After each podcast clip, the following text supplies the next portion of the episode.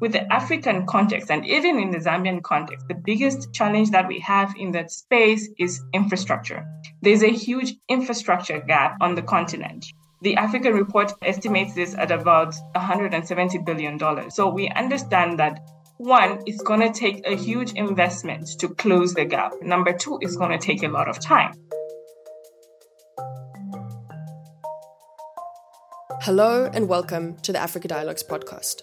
I'm your host, Laura Chiconia, researcher on African development. Here we explore the big stories and trends transforming the continent today, told by decision makers, thinkers, and doers we bring in fresh perspective and new voices on topics driving the continent's development, with particular focus on Russia Africa cooperation. The podcast is hosted by the Institute for International Studies of Mgimo University to create a space for important conversations between Africa and Russia. Today's guest is Kabanda Chewe, Yango Country Manager for Zambia, Kabanda graduated from the St. Petersburg State University of Economics and holds a specialist degree in finance and credit. She is a certified financial modeling and valuation analyst and project management professional, as well as a member of the World Economic Forum's Global Shaper community. Yango, which is an abbreviation for Yandex Go, is a ride hailing, delivery, and e grocery service owned by the Russia based internet company Yandex. Operations in Zambia were launched in 2022 in Lusaka, and recently plans were announced to widen Yango's geography and cover two more Zambian cities. The company has experienced explosive growth globally and particularly in Africa,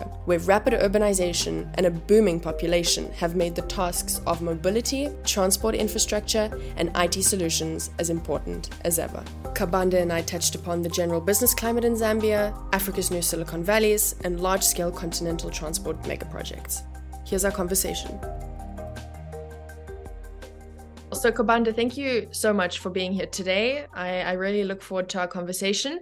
And let's jump right into the first question. So, first of all, congratulations on Yango launching operations in March of this year. Zambia became the fifth African country to join the Yango ecosystem and you've already shown really amazing growth, now expanding operations beyond just Lusaka. And in terms of overall macros, the business landscape, and opportunities in general in the country, why do you think that Zambia was a good choice?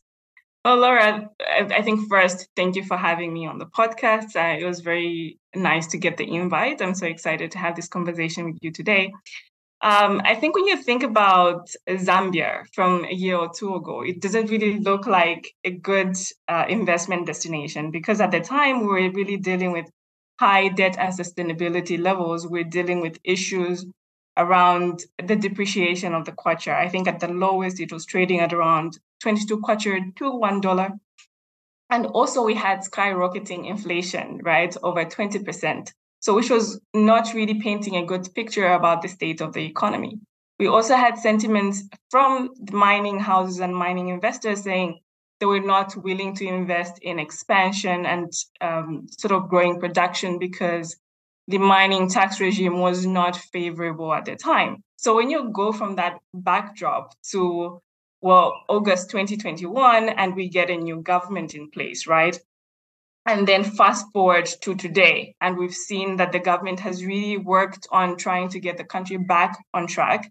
It has secured an IMF bailout of $1.5 billion, and that itself speaks to creditors. It tells them that the country is getting back on track, and it also facilitates for conversations around restructuring the debt and bringing it to more sustainable levels and more sort of affordable levels, which is very important for the country.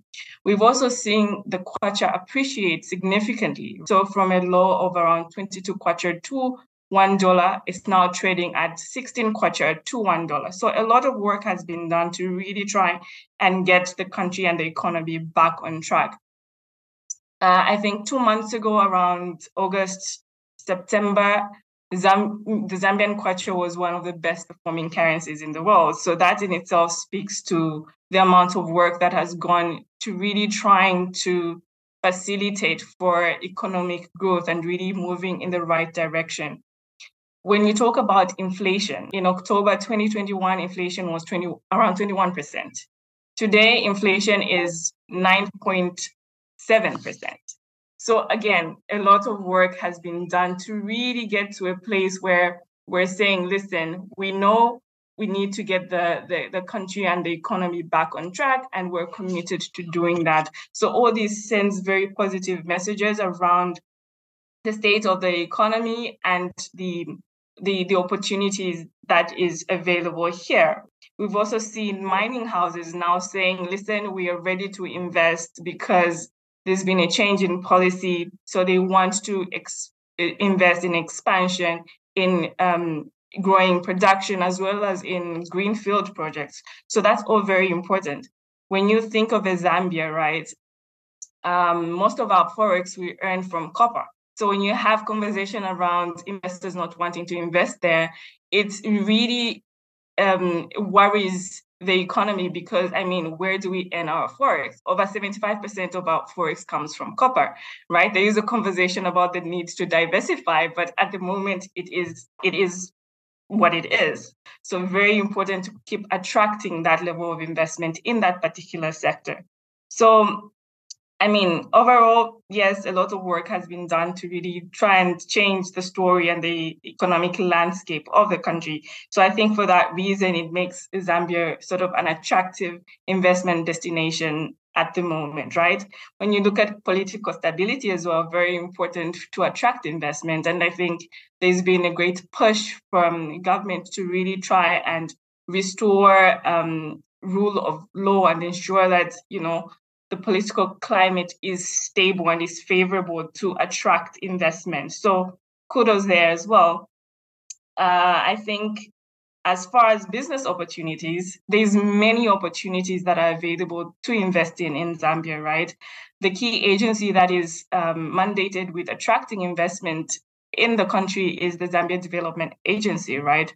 And at the moment, the key priority sectors that they're wanting to seek investment for are mining, agriculture, energy, manufacturing, and tourism. For investments in these particular sectors, they'll be able to provide fiscal and non fiscal incentives depending on the level of investment.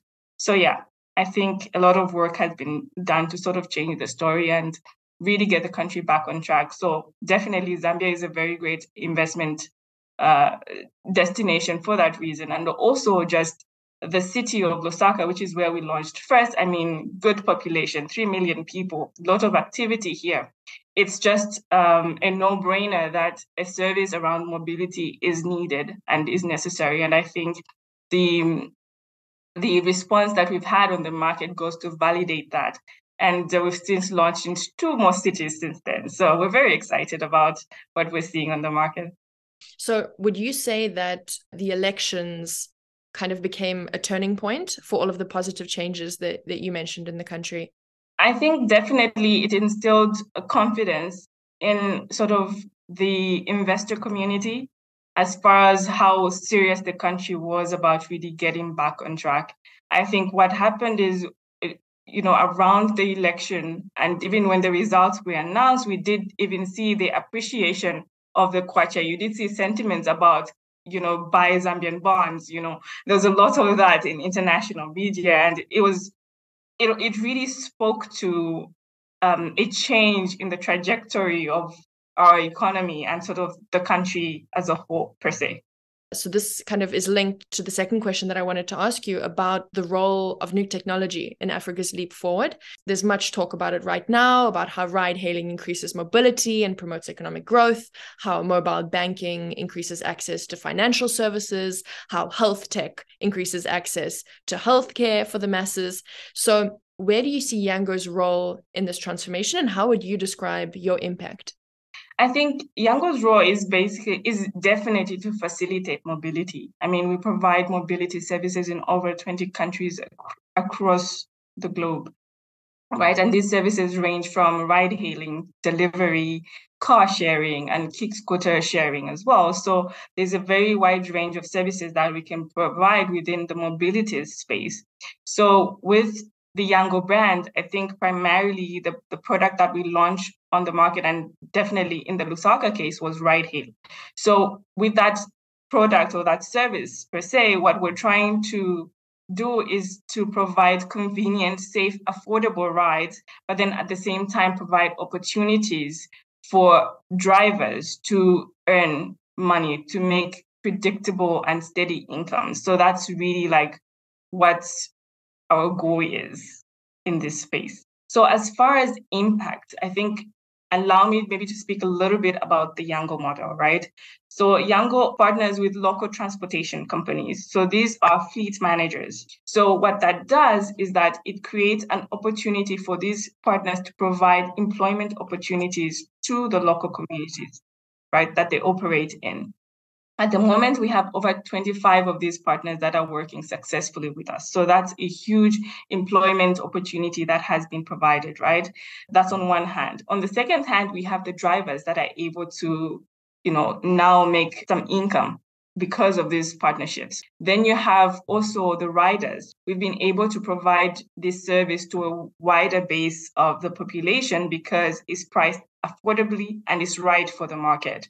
So people that could not previously accessed the service are able to access the service. So really the the the impact is far reaching and it's very wide because of the ecosystem of the Yango business model. Right. And what were some of the key takeaways from launching a product like Yango on the African market and in Zambia in particular? And what do you think governments can do to support such initiatives?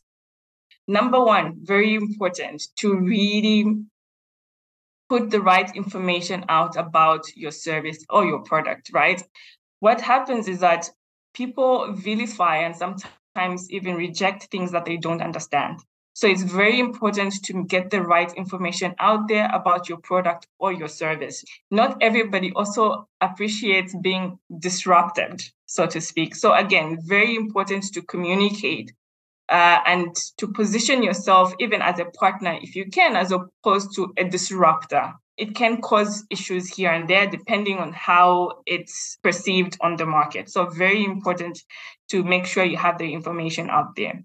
Number two legislation and sort of regulation is always playing catch up to tech. So very important again to take regulators along the journey explain to them what your business is, what your product is, what you're trying to achieve, why you think it's necessary, what problem you're trying to solve. Very important. It's very important to do it because if you don't, then as they formulate policy and regulation and legislation for that particular industry, it will not be informed, well informed, unless you make those deliberate engagements. So it's very important that they have the right information and they understand the impact of your business, of your service, so that as they formulate the policy, it is well informed and it goes to help your business grow and create a greater impact as opposed to stifling your growth. So, very important. The third one, please solve a problem that requires a solution. Okay? Very important. And I will not explain any more on that. And I think uh, the fourth one, which is sort of linked to the third, is if you solve a problem that is a particular pain point for a particular uh, group of consumers, they will support you. They will become your biggest stakeholders and your biggest advocates. So, very, very important to solve the right problems because then you get the right buy in and the right result as a result of it. As far as what local governments can do, I mean, there's so much that they can do, right? But I think the most important one is number one, open dialogue, being open to having those conversations and to understanding new innovations and new technologies. Very, very important. Number two, you need to ease um, ease doing business in your in your in your countries. Very important to do that. So all the red tape, all the bureaucracy, you need to find ways of streamlining all these processes, right? A good way of doing that is digi- digitizing and using tech. So what that does is that it also reduces human contact. And when you reduce human contact, it reduces things for like corruption and it also enhances like transparency and uh, confidence in your government systems as well. So very, very important to do that and favorable policies that uh, encourage growth and investment very, very, very important from, of course, an informed position. Speaking about government's initiatives and plans to improve conditions for doing business and investment on the continent. A very important project that we've heard of so far, and this is all happening within the very large scale process of launching the AFCFTA, is the idea of connecting the continent. So in general, we know that the issue of transport and logistics is key to Africa's development. The AU, you know, as I mentioned, is exploring the idea of investing in a centralized railway system. New logistics hubs are being launched. And as we've already heard in your case, ride hailing services are expanding around the continent. How do you think increased logistics, increased connectivity can impact African and Zambian economic development? Transport and logistics is a very important part of economic development. I don't think we can run away from that fact. So, logistics is the backbone of trade. There's no two ways about it. So, it provides for the ability to transmit goods from one particular place to another. And that in itself is what builds or translates into economic growth. With the African context and even in the Zambian context, the biggest challenge that we have in that space is infrastructure. There's a huge infrastructure gap on the continent. The African report estimates this at about $170 billion. So we understand that one, it's going to take a huge investment to close the gap. Number two, it's going to take a lot of time. But then the problem is not only limited to sort of infrastructure per se, it's also connected to the processes around logistics, right? When you talk about customs clearance procedures, when you talk about import fees, when you talk about port handling fees, all these things feed into the problem of logistics within Africa. And when you're dealing with a continent that's over 50 states, everybody has their own expectation and their own standard of what is acceptable customs clearance and port handling, and everybody is divided on currency, on language. There's so many barriers within the continent that really go to make this even harder to solve. So that is a huge issue that Africa is grappling with. But really, for Africa to grow, and even for Zambia to grow, we need to invest in this intra continental trade very mm-hmm. important. At the moment, the biggest trading partner that Africa has is China. So now, when you go into a, a, pandemic like we've seen, where there's a slowdown in China, there's lockdowns in China, the African continent is even more affected because you don't have that diversification of trade. You're all looking to the same partner. So we really need to work on building these logistics, transport, and solving this particular problem to increase intra Africa trade. It is very important. Once we do that, again, we diversify trade. When we do that, we create opportunities for even smaller players on the market. The SMEs can also participate. And this all translates into economic growth. So, very, very important. So, of course, when you talk about the Africa Continental Free Trade Agreement, very very important and it's very uh, it's a very noble cause. But of course buy-in is required from all the member states to make this a reality. I mean when you talk about yes we want to boost intra-africa trade very important. You want to reduce red tape bureaucracy and all these uh, un- unnecessary operational costs in logistics very important. When you talk about you want to create a single market for goods and services very commendable you want to lay a foundation for Continental Customs Union. Very commendable, but we need buy in for all member states to be able to make this a reality. I think when you look at other regions, you look at Europe, trade within Europe, 60%. Asia, trade within Asia, around 40%. Look at Africa, less than 20%. We need to do more. There really needs to be more work to really improve this. And I think technology can be leveraged as well to help this. I think we've seen some digital platforms that are trying to leverage the already existing infrastructure, optimize it, and provide cost effective and efficient solutions to the market, which is very commendable. And I think they should be supported in that regard. And you mentioned that buy in is a huge issue that the continent is facing now within the context of these big, very important projects. From the side, as someone who lives in Russia and who's viewing this process with much admiration, one is under the impression that you do have that buy-in. Can you bit more about the the current struggles? Are there any particular aspects that you've noticed that are struggling to get support? Are there any regions in particular that aren't on board to the same extent as others? Can you share just your thoughts about that in general I think uh, generally, I don't think it will be a very smooth sailing process where everybody agrees on ev- like the right strategy and the right thing to do uh, from the word go. I think there's going to be a lot of work and a lot of engagement that is required to really make this a reality. I think there are some things within the agreement that some would say, well, that's not very realistic because of ABCD, right? So really a lot of work needs to be done. I don't think it's a question of just saying, yes, you know, it's a good idea, let's do it. But really, implementation and actualization is very different from agreeing to something. So buy-in is really committing to spending the resources and the time that you need to actually actualize this particular agreement and make it a reality. And we've touched upon some of the exciting things happening in Africa right now, but that doesn't mean that there aren't any problems that the continent is facing. And in my opinion, the struggle to provide universal access to electricity and to internet is a huge factor holding the continent back from other levels of growth that I think are attainable for the continent. What do you think the key factors are today that are holding the continent back from reaching its full potential? Oh, Laura, I think there are a lot of um, issues that the continent is struggling with at the moment for it to really actualize its growth. Um, I mean, they range from food security, political instability, and many other issues. But for this particular conversation, I think I'll just focus on a few. I'll touch on like four.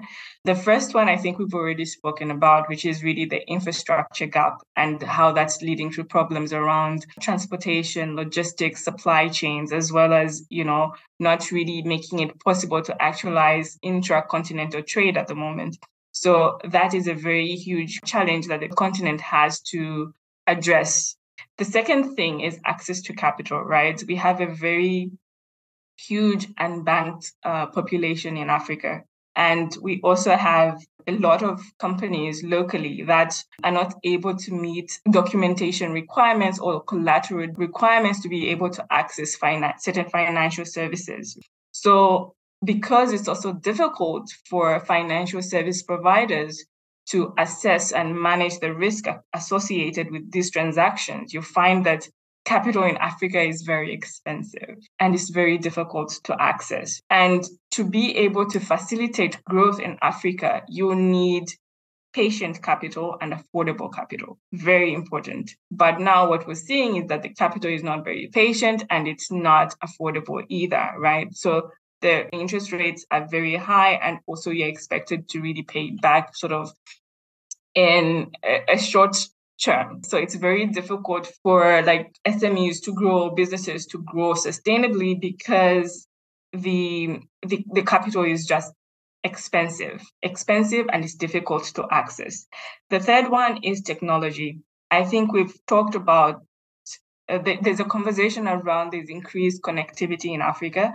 But when you look at the reality and compare with other regions, you realize that there's still a lot of work to be done, right?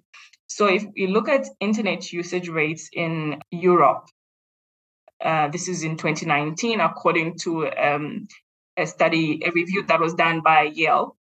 They said in Africa, the rate was about 19% of this usage. In Europe, 87%.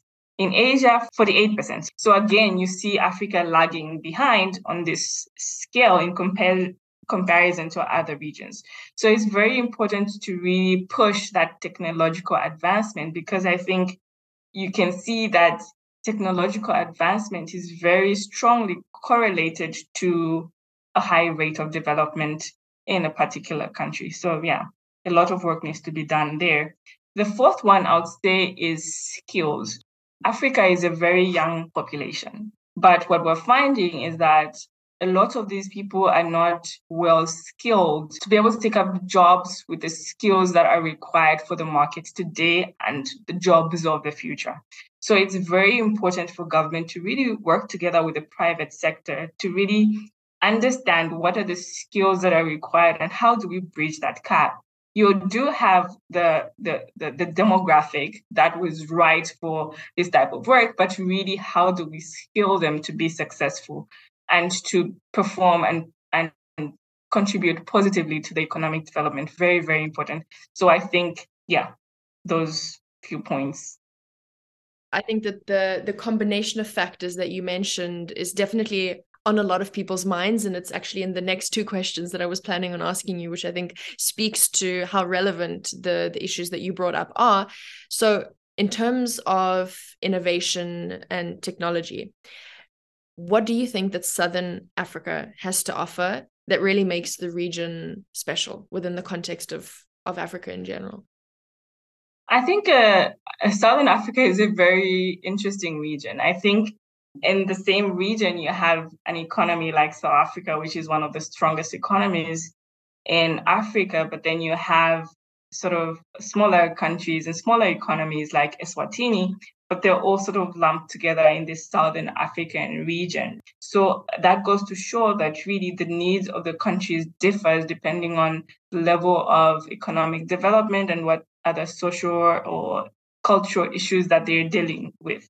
But I think uh, the region does provide great opportunities for investment in like mining and the mining value chain and any technological sort of solutions in that space. So, for example, copper and cobalt in Zambia diamonds in Botswana, Namibia, and Angola. There's also room for investment around tourism in the region, oil and gas in Angola, and any technologies that can be developed to really enhance output in that particular space.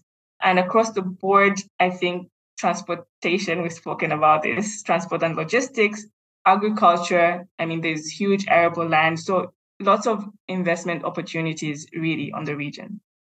And you also mentioned the importance of raising the next generation of African talent. So, with the necessary skills, the necessary experience and knowledge to drive the continent forward in its mission and goal to achieve heightened development.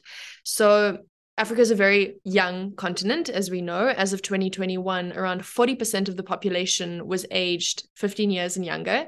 And this causes a lot of excitement and concern because it brings about new challenges in providing food, education, jobs, and opportunities for the new generation. My first question is What is the general sentiment amongst young Africans in terms of the continent's development? How do they look towards the future? I think what we're seeing now in the continent is that young people are saying that they're ready to be part of these important conversations and decisions around economic development of their countries. They're refusing to sit down and be bystanders. They want to be part and parcel of the solution, part and parcel of development within their countries. I think they're speaking more boldly and more openly about what their expectations are and about them deserving a seat at the table, rightfully so. They're a huge stakeholder. I think when you look at the Zambia context and the 2021 general election in August last year, this really brought this topic to the fore because that election was really delivered by the youth vote. So it is very important for African leaders to really listen to young people, to really understand their needs, try to meet them, and also to provide opportunities for them. I think in terms of providing them with uh, opportunities to lead as well, to innovate in business, to innovate in tech, very, very important to really provide that enabling environment. I think in the Zambia context, we've seen some interesting appointments as well. Like, for example, Chipokota Mwanawasa, Jito Kayumba, Anthony Bwalya. All these are very young people that are working alongside the president to really deliver on his campaign promises. And I think that for us felt like it, it is a new day in Zambia, seeing such young people take up very these important roles and as the youth were really like rooting for them to do well and to deliver because they are making it real for us that it is possible for us to be given these opportunities and for us to lead. So, very exciting times.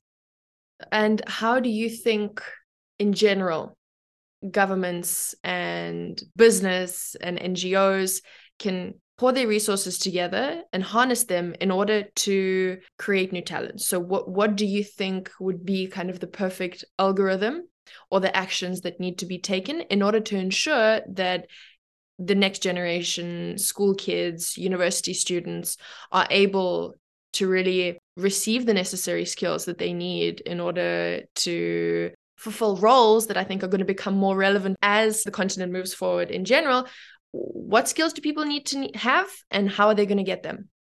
That is a very important question to ask, especially in the Africa context and the Zambia context in itself, because you're dealing with a very young population that needs to be empowered to be able to be productive and to contribute to economic growth. So I think you don't have like one answer. It's definitely a combination of a couple of things. The first one education. We really need to rethink education and really restructure the curriculum. So we really need to move away from like the theory based type of education and more learning by doing. And very important to rethink certain courses and also add things that are relevant to today, right? Things like leadership skills, soft skills, digital skills, financial literacy. All these are things that should be thought about and really added into the ed- education curriculum to ensure that we are imparting young people with the right information at an early age to really ensure that they have the right skills and they're able to adapt into the jobs of the future. The second one is skills. Very important that we equip young people with relevant skills that employers need. So there has to be a connection between like the private sector and the public sector and any other organization in between to really identify specific skills that are relevant for present day economic growth and for the future and really work on a program or a funnel into how do we get these skills to our young people.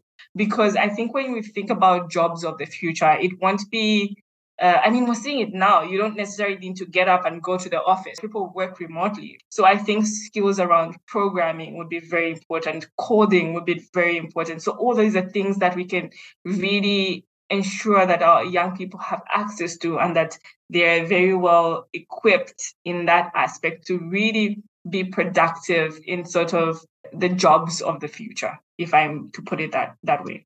Very, very important. I think another thing that we've already spoken about is access to finance. We really need to find a way to facilitate easy access to affordable financing for entrepreneurs and small businesses in Africa. Very, very important. And we can also leverage technology to do this. Aside from that, I think technological innovations should be supported. So anything that is in the gig economy that sort of provides an opportunity for somebody to earn a living should be supported. When you think about ride hailing and you think about like an app like Yango, definitely should be supported because it's providing opportunity for many people to be able to earn a living, right? So instead of really stifling such innovations, very important to understand and support them. Even as you're thinking about regulation, of course, it should be to enhance growth and also to ensure that the partnership is mutually beneficial. Very important. So yeah, I mean, there's lots of things that can be done, but I think those are those are, you know, very important ones. And on the on the tech side, right? And when you have a, a ride hailing app, so you have, for example, a driver that previously did not have access to financial services, but because they're able to demonstrate that oh, they do this number of orders per day and they earn this amount of money, that can be used to get them access to financial services, insurance products that would not have been available to them. So, really, to be very open minded about how we think about these opportunities that are being brought on the market and to really support them in their growth.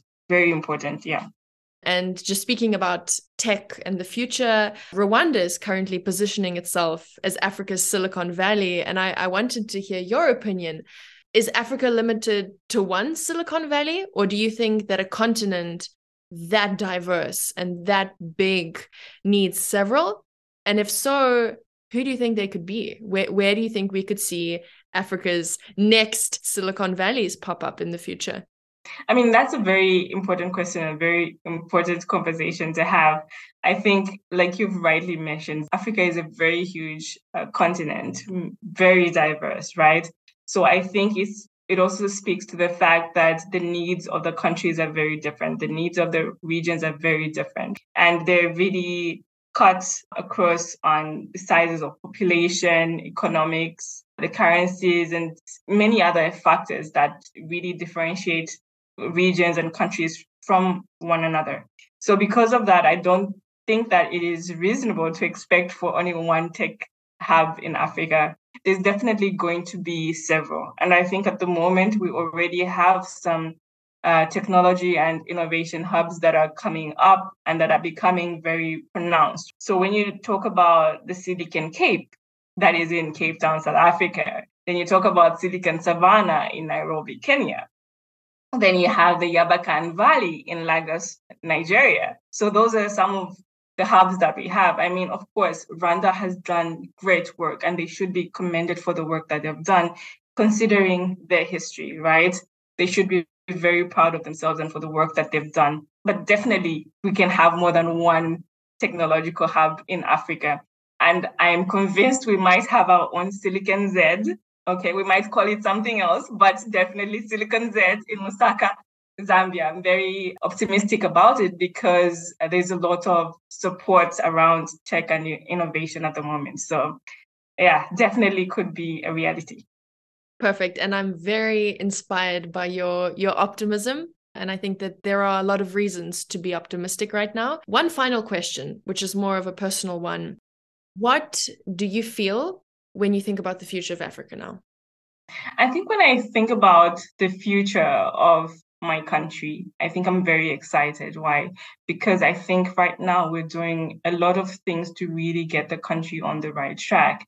And I think if we're able to sustain that, we're going to see great economic dividends in that.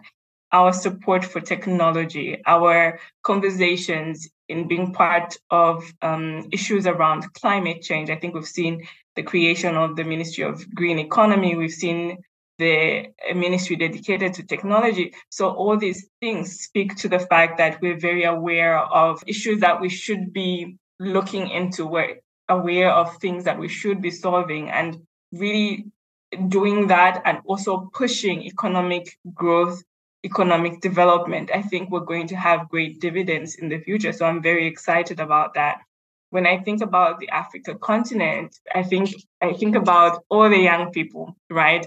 And I think about our optimism and our voice. And now we're saying we want to be a part of all decisions that affect us, right? We want a seat at the table. So there's a lot of optimism around uh, what we can do around leadership, around technology, and how we can really uh, work together and stand together to make sure that we build an Africa that we're all very proud of. As Zambia continues on its path towards innovation and growth, time will show what the future holds for the country. Thank you for listening to the Africa Dialogues podcast. We look forward to more real conversations around Africa today.